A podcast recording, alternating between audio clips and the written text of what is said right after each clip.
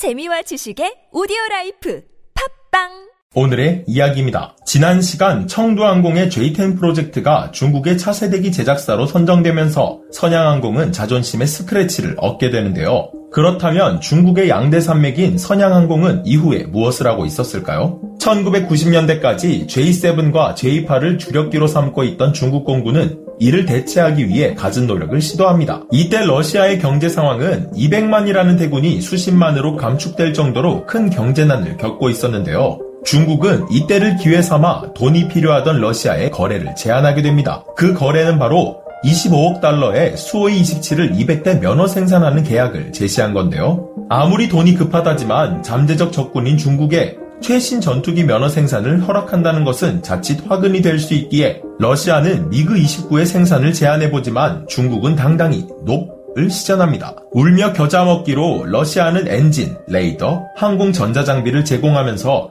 수호이 27 면허 생산을 허락하게 되는데 러시아의 예상은 빗나가지 않았습니다. 결국 중국은 수호이 27을 reverse engineering 하게 되었고 그로 인해 러시아는 남은 분량의 부품 공급을 중단하게 되는데요. 초기 계약대로 들어온 부품으로 만든 정식 면허 생산 전투기가 J11A가 되었고 J11A를 제작한 뒤 발생한 여러 가지 문제를 빌미 삼아 수호이 27을 역공학적으로 분석하여 습득한 기술로 만들어낸 전투기가 J11B가 되었습니다. 중국은 이를 벌인 김에 J11을 이용해 multirole 전투기까지 만들게 되는데 이것이 바로 J11에 비해 지상 공격에 더 초점을 맞춘 J16입니다. J16은 J11과 비교했을 때 수직 안정판의 각도가 조금 다르며 PL8이나 여러 중국제 미사일을 장착할 수 있게 제작되었는데요. 그 외에도 중국에서 개발한 능동주사식 위상배열 레이더와 중국제 WS-10A 엔진이 장착되었습니다. 하지만 reverse engineering하여 반은 중국제가 들어간 전투기는 그리 오래가지 못했는데요. 다른 것은 여차여차 자국이 개발한 기술로 대체를 한다 하더라도 전투기의 핵심이라 할 수 있는 엔진은 중국 기술력에 한계가 있었습니다.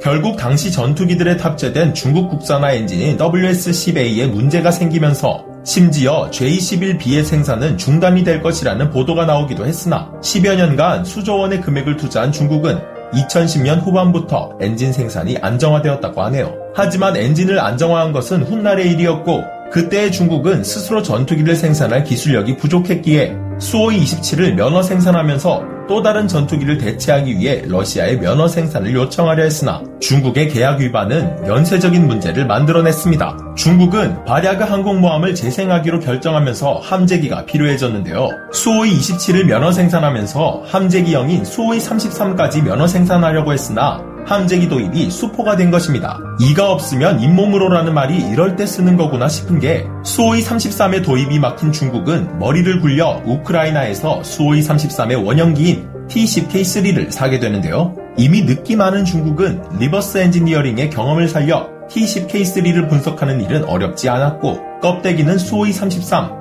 내부는 중국산으로 채운 J15를 탄생시키게 됩니다. 러시아는 이런 중국을 향해 콧방귀를 끼며 가볍게 무시했고 전문가들 역시 J15의 성능을 의심하며 한참 비웃었지만 2010년 중국은 모의 항공모함에서 J15의 발착을 성공적으로 수행했고 2012년에 취역한 랴오닝함에 탑재하게 되는데요. 중국이 더 무섭게 느껴진 것은 최근 진수된 항공모함인 푸젠함의 캐터펄트 방식이 도입되면서 J-15는 랜딩 기어를 한층 더 강화해 앞으로 장기간 중국 해군 항공대의 주력 전투기로 활약하게 될 것이라고 합니다. 일반적인 사고방식으론 도저히 납득이 되지 않는 방식으로 전투기를 개발해낸 중국. 그런데 이 전투기들이 이젠 성능까지 나쁘지 않게 업그레이드 되는 걸 보고 있으면 중국은 도대체 어떤 나라인 건가 하는 생각이 드는데요. 여러분들은 중국의 4세대, 4.5세대 전투기에 대해 어떻게 생각하시나요? 오늘의 이야기 마치겠습니다.